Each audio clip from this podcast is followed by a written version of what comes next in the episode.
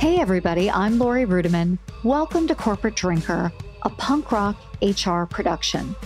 In each episode, Corporate Drinker explores the intricate ties between work culture and alcohol. Now, there's no judgment here. The podcast tells stories of regular people like you and me who may have complicated relationships with drinking. I'll talk to leadership gurus, therapists, addiction specialists, and even HR and marketing professionals who have hot takes on how and why alcohol and work have become so interconnected. And of course, I'll speak to brilliant people with big ideas on cultivating genuine cultures of inclusion and belonging so leaders and employees can enhance their work environment and reduce unnecessary conflict with or without alcohol. Today, I'm thrilled to introduce you to my friend, Bryan Wempen.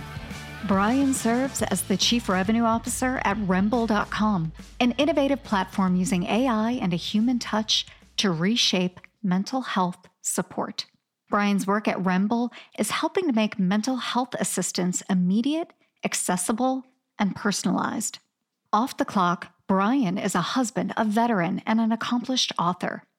He's written insightful books such as Sober is Better, My Note to Self, and Note to Self a collection of 99 life lessons. What's more exciting is that Bryan has another book on the horizon. It's called Fuck My Demons, a next chapter in recovery, and it adds to his candid exploration of sobriety and recovery.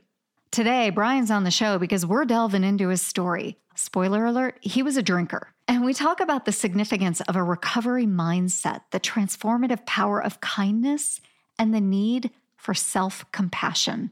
I don't know if you know this about me, but whenever I'm feeling out of sorts, Bryan is in my personal board of directors, and he helps me ask better questions about my interactions and my activities.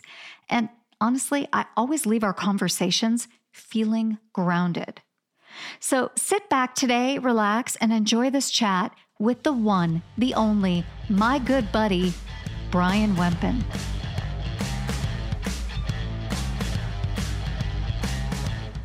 Hey, Bryan, welcome to the podcast. Hey, Laurie. All, uh, glad to be here.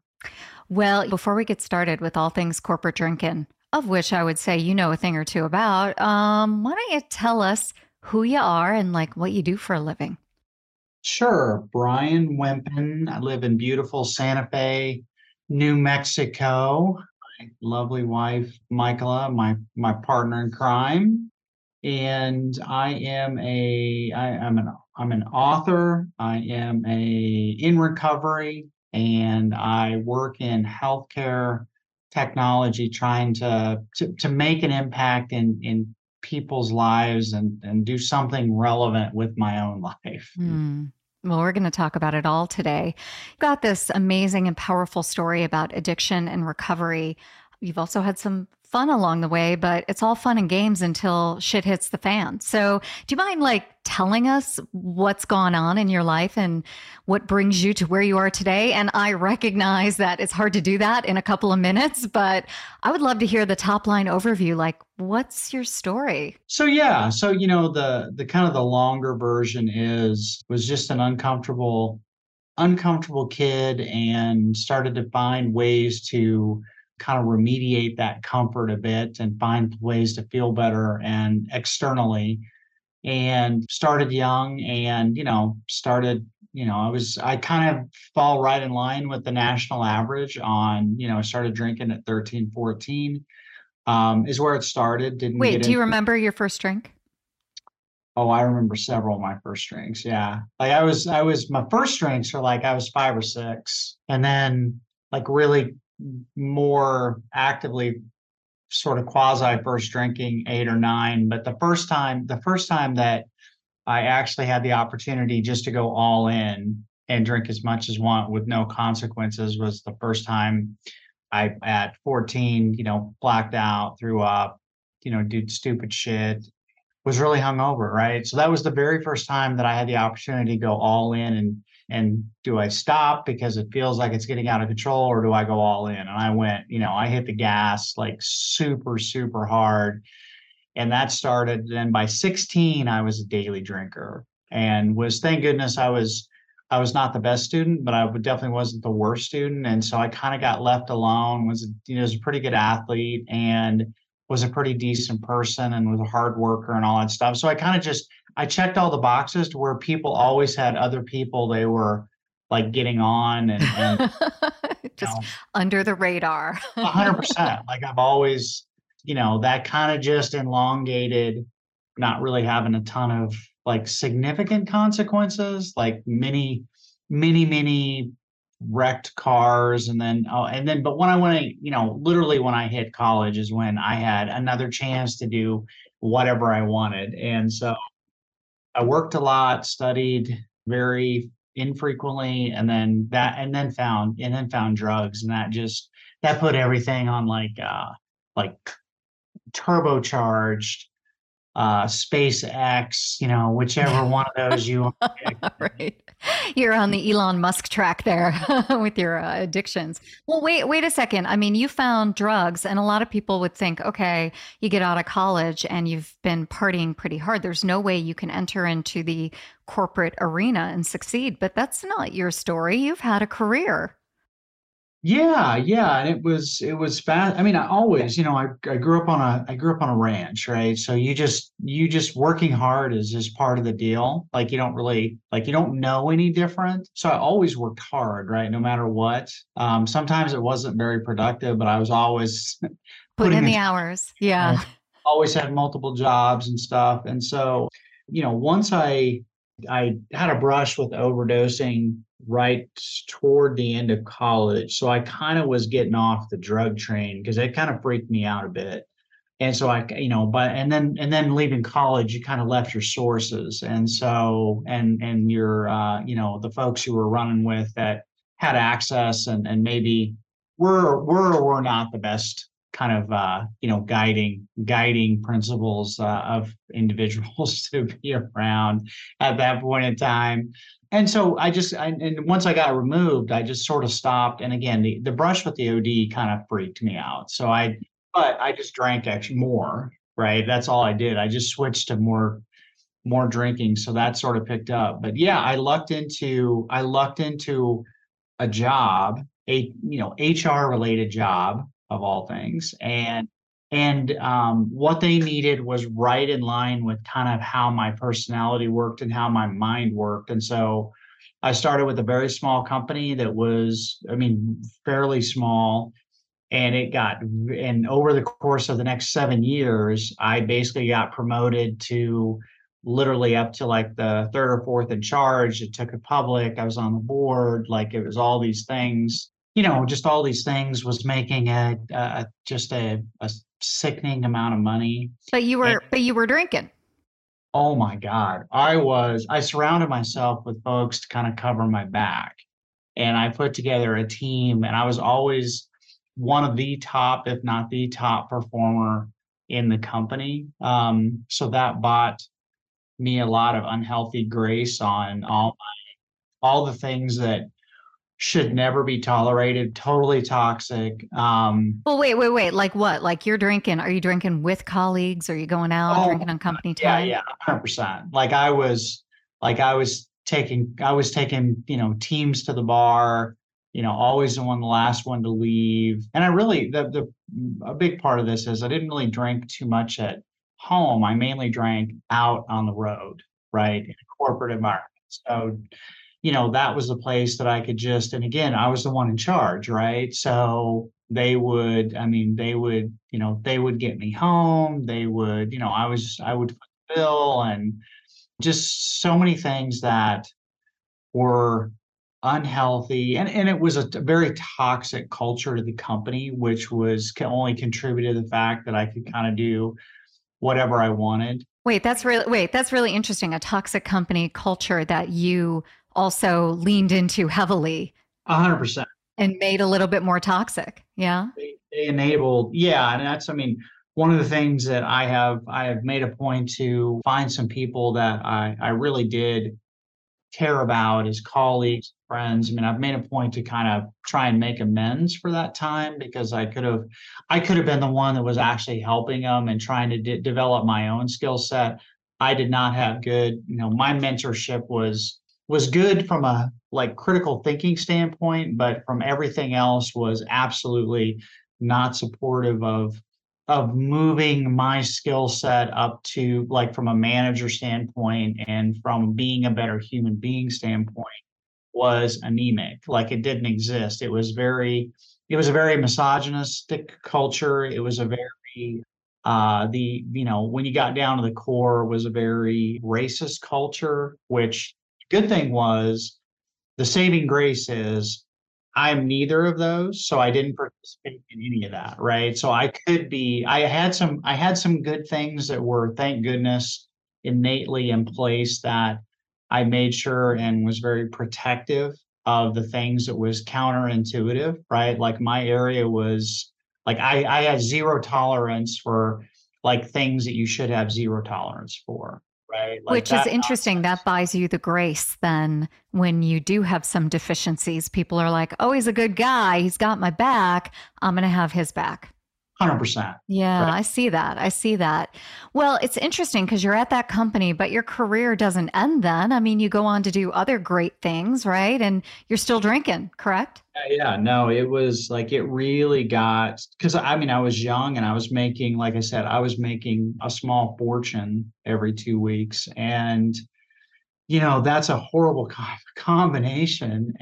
And just getting unhappier, you know, uh, getting unhappier, you know, week by week, month by month. So when I got done with that, it took a few years to kind of decompress from that. And I wasn't in recovery yet. So I wasn't gaining any skills to deal with stress and life and relationships and, and, and communication in a healthy way. I didn't have any of those skills. I was just fucking train wreck. And so it just, it always looked like I was just fairly solemn with my mood, you know, my mood, but it was just the underpinnings was all so miserable. So yeah, so I left and went on um, to buy part of a uh, buy part of a HR software company.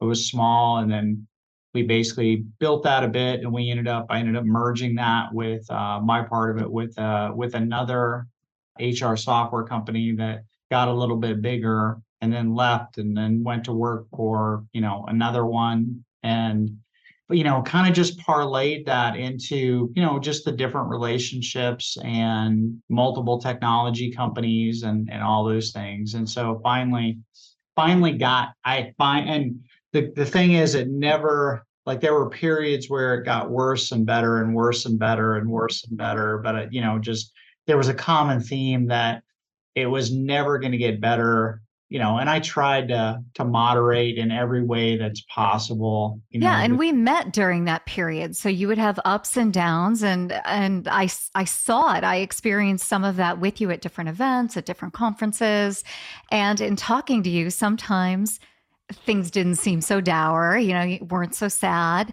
and that could have been the effects of alcohol. And then sometimes you just seemed so sad, but the entire time I knew you, you seemed like such a warm wonderful human being. So that came through. I and yeah, of course, of course.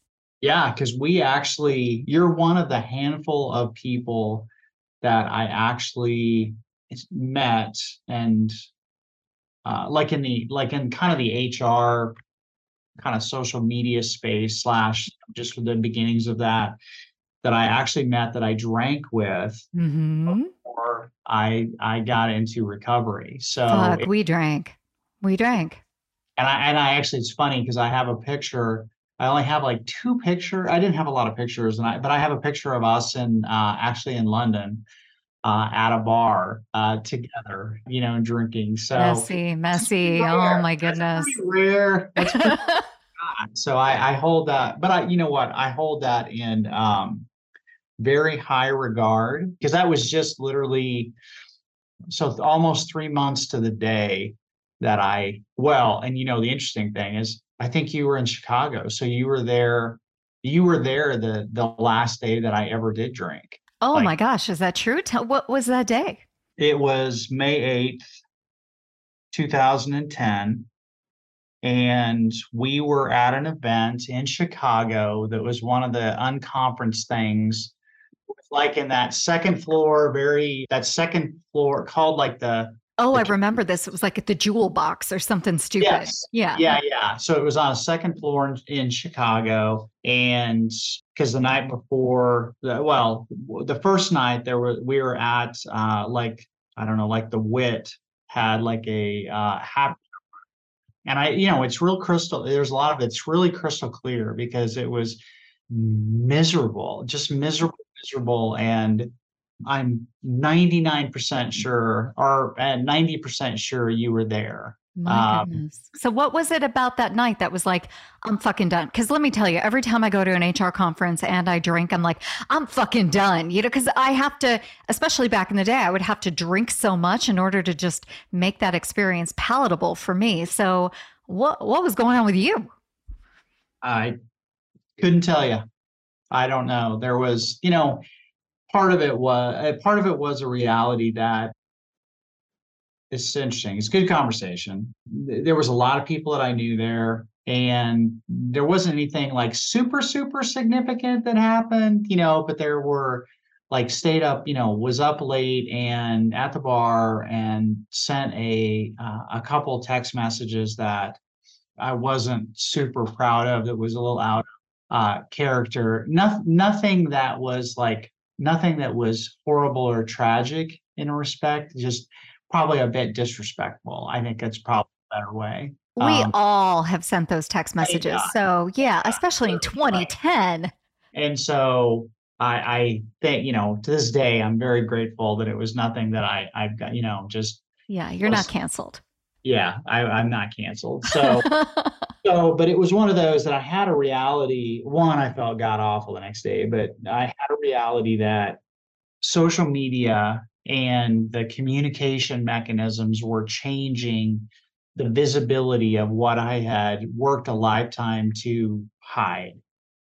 And it just, I just had this like moment that it's like, I'm either going to do something horrible and, and drive and kill somebody the option is to kill myself, or I could maybe try the third option. And I'd, I'd met people and had friends that were in recovery. Maybe I could try recovery. Hmm. And so I definitely went with that option first.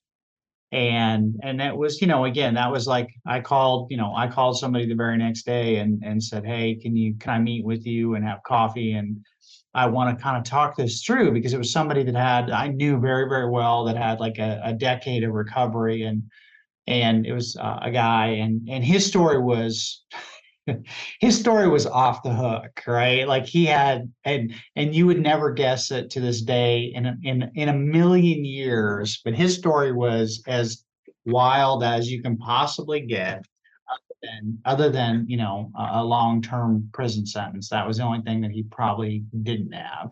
Wait isn't that always or often how it is? You know people who don't look the part have played the part in private. A hundred percent. Like i there are so many people that um especially you know it's older people. Like i i know a lot of people that are six, what 60 isn't that much older anymore, but 60, 70, 80 years old that have been in recovery. And they start, when they tell their story, you just can't, it's hard to reconcile because you know them as like this older man or older woman that is really put together because they have 30, 40, 50 years of recovery. And you're like, holy shit, that is awesome that you're alive. yeah, yeah. I was just thinking about like every AA experience I've had. I've gone into these meetings where people have told stories. By the way, they always involve either killing someone, shitting their pants, peeing on themselves. Like, I mean, they're just crazy stories. And you're like, oh my God, you're a CFO. you know, like, what? How? How? How are you successful? You know, it's amazing. It's amazing. Yeah. And I, that's part of what I, I, you know, people in recovery, and, and you can really very quickly know that because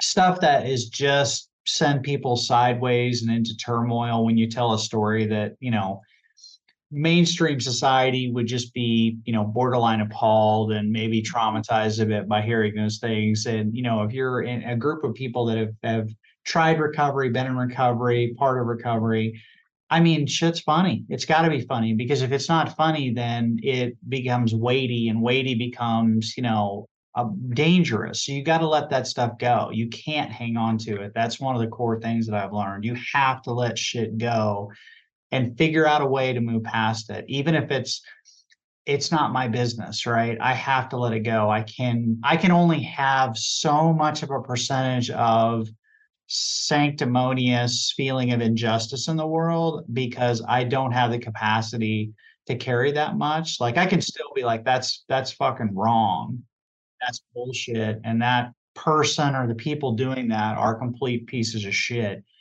I it's all right to say it, but I got to let it go. I can't hang on to that because things attached to it. That's my personality, right? Like need one is good, but five is always better. It it it equates to bad things too, right? If I have negative feelings, five more jump on immediately and just start to fuel. It starts to hit.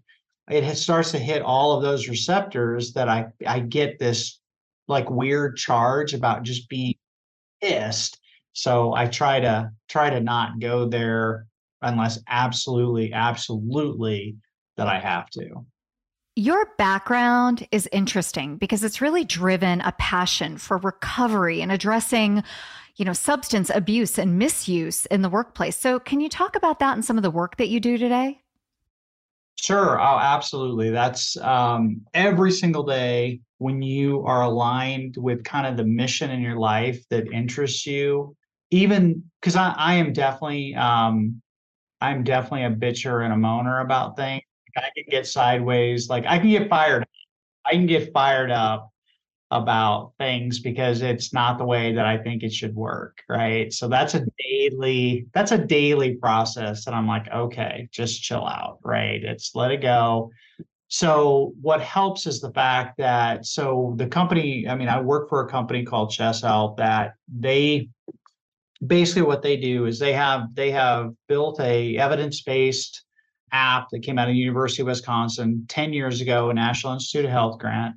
And what it does is it provides 24 7 support for individuals in recovery through a provider relationship, right? So they're associated with some kind of treatment program, outpatient, uh, intense out, you know, intensive outpatient.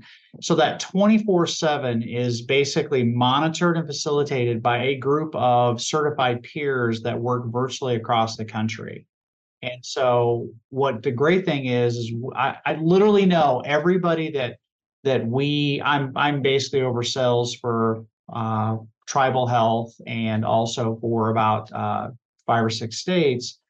Everyone that we get as a customer that then presents it to the clients they work with, individuals, there's a good chance that we're we're definitely going to impact their life if they use it but we got a good chance to save their life. And that makes what i do no matter how tedious it can be on some of the you know some of the things i know that i mean i get up and i'm like okay i've got to make more calls. I've got to email. I got to get people's attention. I got to i got to get them to see the value so that they can present these to individuals because there's so we can save generations of people if we do this. And so this is the first time that i've had it all align where like my lifestyle is aligned with what i get paid to do every day. And that man that that solves a lot of like internal frustration and turmoil. I let things go because i know the bigger mission is important. So you just got to keep going, keep going, and not get quagmired down. So um, I feel very grateful to be able to do something that I actually get to talk to people all day long about recovery, literally all day long. That they're either in it or they're administrating it or they're helping people get in it or stay in it. Like that's what I do every single day. And that's that you know and make a pretty good living at it. So that's uh that's pretty awesome. I you know i'm so glad to hear you say that you know because i think optimally that's where we all want to head right? But we can still get bits and pieces of this in our lives. And I feel like one of the things that you did early was start writing about your experiences and create a platform for yourself as like an early way to align your work and your passions and your hobbies with how you wanted to change the world. So, can you tell us about some of the things you've written about your book, about articles? Like, I also want to know what's it like to write about something that's so raw and close to the heart? Sure. No, and I appreciate I appreciate the question. And it was important. You're exactly right. I mean, I always wanted to write books because probably think a lot of myself, I suppose, um, at times. And so I figured I had a voice. I could maybe help one or two people, but I wanted to get it out there as something that was more tangible. So 2014, I think I started writing my first book, which you did, you supplied some story, you know, a story for that uh, a long God, it's been almost 10 years ago. I now. know, I know. And I'm a different kind of corporate drinker now yeah, I mean, it's, it's funny how how life changes, right? Um, so that one was kind of my first, like my uh, my first kind of entry point into understanding writing. I am not a natural writer. I don't have like the uh, a lot of the fundamental basics. Like I, you know, we all know people that are uh, probably yourself included that are really good writers. I definitely am. I am if if I get put in the average writing category, I consider that a win. Uh, on a big, big level. Um, Aren't we always our worst critics? But what I what I love about your writing is that it really drills home a point for me. Something I've learned from you is that thinking about wellness, thinking about well being, isn't just like about buying technology. It's not just about talking the talk, right? It's really about a broader strategy to create a more diverse and inclusive work environment. I mean, you were early to this, Bryan. You were thinking about this subject before it kind of got trendy. So, you know, I'm I'm glad to see you were writing and thinking about this, but can you knit that together for us? Like a lot of people wouldn't think that belonging has anything to do with drinking, right? And yet uh, the two go hand in hand. So tell me more. Yeah, yeah. And so the what I shared in the writing, which was, you know, kind of an interesting process and, and incredibly scary and cathartic kind of at the same time um, was the fact that the majority of my socializing all had to do with corporate related events right? That's really that was really the the taking off point in adulthood because that's really your social circle for the most part because that's who you spend your day with that's who you end up meeting people. As an adult it's way more complex to actually make friendships if you don't work with somebody, um, which I'm very thankful to have our friendship um, because we never worked together. No, no, we just hung out together in a weird way. I love it. It's perfect. We did. We were in a movement, right? right. yeah. A bunch of nerd bloggers. Yeah, that's what we were. well, so, you know, when you make all of your friends at work and you travel with them, I mean, it's just natural to wind up at the bar, right? You know and it's one of those things that unfortunately you you kind of nailed that that is the common that's the common pathway that there is you know you have indirect and you have very overt pressure that that's the place right? All the events are happy hours. All of the spending time is eh, you know especially younger. I mean there's you're kind of burning in these pathways that are definitely not fucking healthy right? But they're very socially today. I mean, they're very socially accepted. And that's one of the biggest problems is that that needs to, you know, that whole framework absolutely has to shift. There's other ways to do it. And but from a social standpoint, like every like turn the TV on, right? Like every single marketing direction and the overall society, it's very, very accepted to you know, have the glass of wine, have a couple beers, you know, just just do that thing, right? And with without a lot of alternatives being presented because that's the sexy, that's the fun, that's the, you know, youth oriented like all those things but it's also like to my earlier point about drinking with colleagues or drinking at work events like i don't necessarily want to be with these people right so you know what's going to make that easier three mimosas or, you know, three cranberry martinis or whatever crappy sugary shit I'd been drinking in the past, right? So it's almost like, all right, I got to do this. What's going to make it easier? And what would make it easier would be excusing myself and going to bed. yeah, no, and you know, it the, you're you're spot on, right? There doesn't feel like there's alternatives, and it doesn't feel empowered. And again, this comes back to kind of leadership and setting culture from a corporate standpoint is the the going to bed versus the forced like bullshit camaraderie piece. Sometimes, you know, again, there's sometimes that it that it is and it does make sense, right? But not all the time. Let people do their thing. And and again, that's just it's one of those things that it's getting now, especially because you like so we I deal with uh updates on fentanyl like every day, right?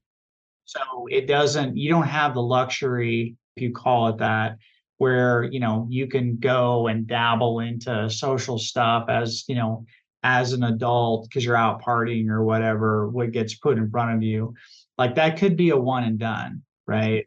That's like that's a that's popular or not that's the we'll call it the easy way out for some people.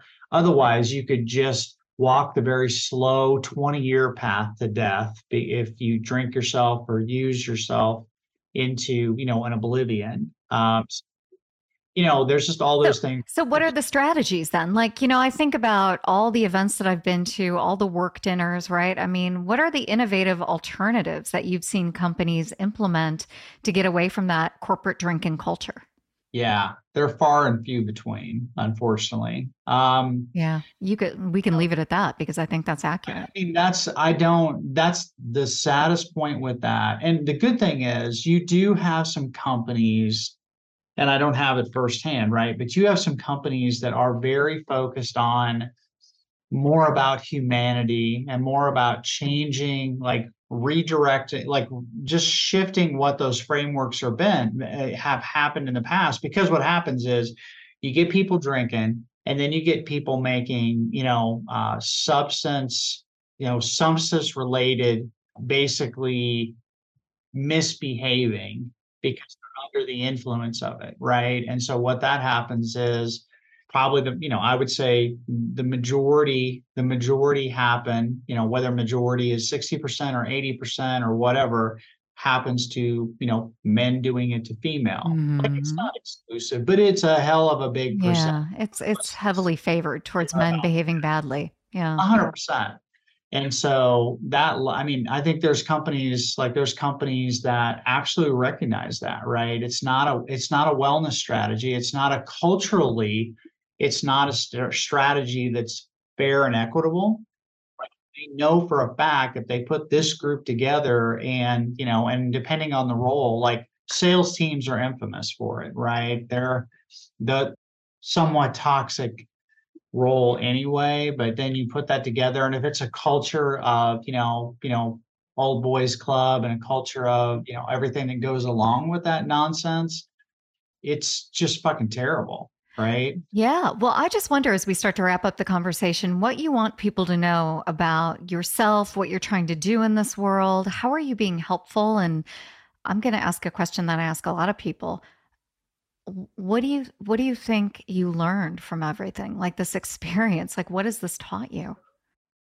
Yeah. Great wrap up questions. So part of what i'm continuing on and i'm shifting out of so i got another book coming out um hopefully this summer toward the end of the summer that's called um fuck my demons and that's a little fuck more my demons i love it. So punk more, rock. a little more provocative. So that'll be the last in the series of of the books I've written, the nonfiction books that I've written, and and I'll tie this all together here in a second. Um, and so and then I'm, I've got my first fiction book coming out. So I'm shifting off nonfiction into fiction because I just want to kind of round out the experience of writing, and I've always wanted to write a fiction book. From um, a dude who says he's not a natural writer, written more books than anybody I know. Yeah, no, it's it's and I'm I'm doing some I'm co-writing it using OpenAI. So it's kind of a project that's like super, super a little bizarre and so much fun. It's I ridiculously big That's fun. awesome. Um, so so but in doing all of that, I ha- I incorporate into all of like the fiction writing. Hmm. I've got people who struggle with addiction like hmm. substance use disorder. Like I have that and get help and don't get help. Right. Mm-hmm. So I weave it into just every story that I tell, everywhere I, I can do it. Right. I'm not, I wouldn't say that I'm you know, I'm I, I don't want to be preachy about it because everybody's got their journey and, and people being preachy to me just made me want to not do it anymore. Makes me want to drink more. Yeah. Right. Like you literally just want to prove all that wrong. So the biggest thing I've learned is every tolerance has a lot of different like in with yourself and and cutting yourself a break all of that has a lot of different levels of how that happens. And so i have some things that i feel very strongly about like in society today that i am absolutely 100% intolerant of. It, you shouldn't ever let that go right? But I tend to structure my life so that that's very situational. Like I, when I have the energy and I'm in the right space, I can contribute to the conversation and support the right thing to do. Um, but the most of the time, that's not the case, right? I'm just trying to take care of my own shit and self care and be a good human being and a partner to my my wife and a good stepfather to my to our kids and and just be a decent person to be around. And that takes uh, a lot of intention it takes a lot of work and and so what i've learned is you can't really coast very long because you'll end up what'll happen is you you feel a, a an element of respite for about a second and then you'll feel bad because you know right? Yeah that's so true. that's well, that's what i've learned. Listen listen listen to the good people i'm around and to myself a little bit more on just doing the right thing. Well, I'm so glad you shared your story, shared some insights, and have shared your journey with me. And also, I'm so glad that we're friends. Like, I'm a better person for it. So, when you work on your shit and you take care of yourself, you're a great friend and a mentor to me. So, thank you for that. Well, I, I absolutely, absolutely could not have articulated that any better. I've, I've loved our always valued and, and loved our friendship. And it's exactly the same. When you share and uh, our, our personalities have a lot of similar things and we have some things that are a bit different. And I love that because it just, it, it helps challenge areas that I get to work on. And it, and you have to have that. And from my opinion, you have to have that. Yeah, I don't want a friend like me because I can barely stand myself. you know, that's how that goes for me. well, Bryan, thanks again for being a guest. Uh, thank you for the invite. I love the conversation. I appreciate uh, everything you're doing with this, you know, with with the project and these conversations because it all does help because people connect with you got to connect with something. You don't connect with something, you're you're kind of you're kind of just floating, right? So I really project. Oh, thanks.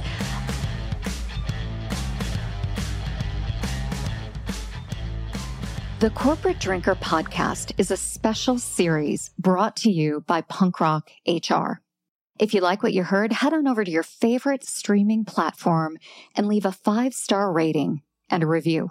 You can also head on over to punkrockhr.com for news, information, show notes, and all the good stuff related to Corporate Drinker. This episode was expertly produced and edited by my friends at Emerald City Productions with special help from Danny and Michael. That's it for today's show. Thank you for joining us. We'll catch you next time on the Corporate Drinker Podcast.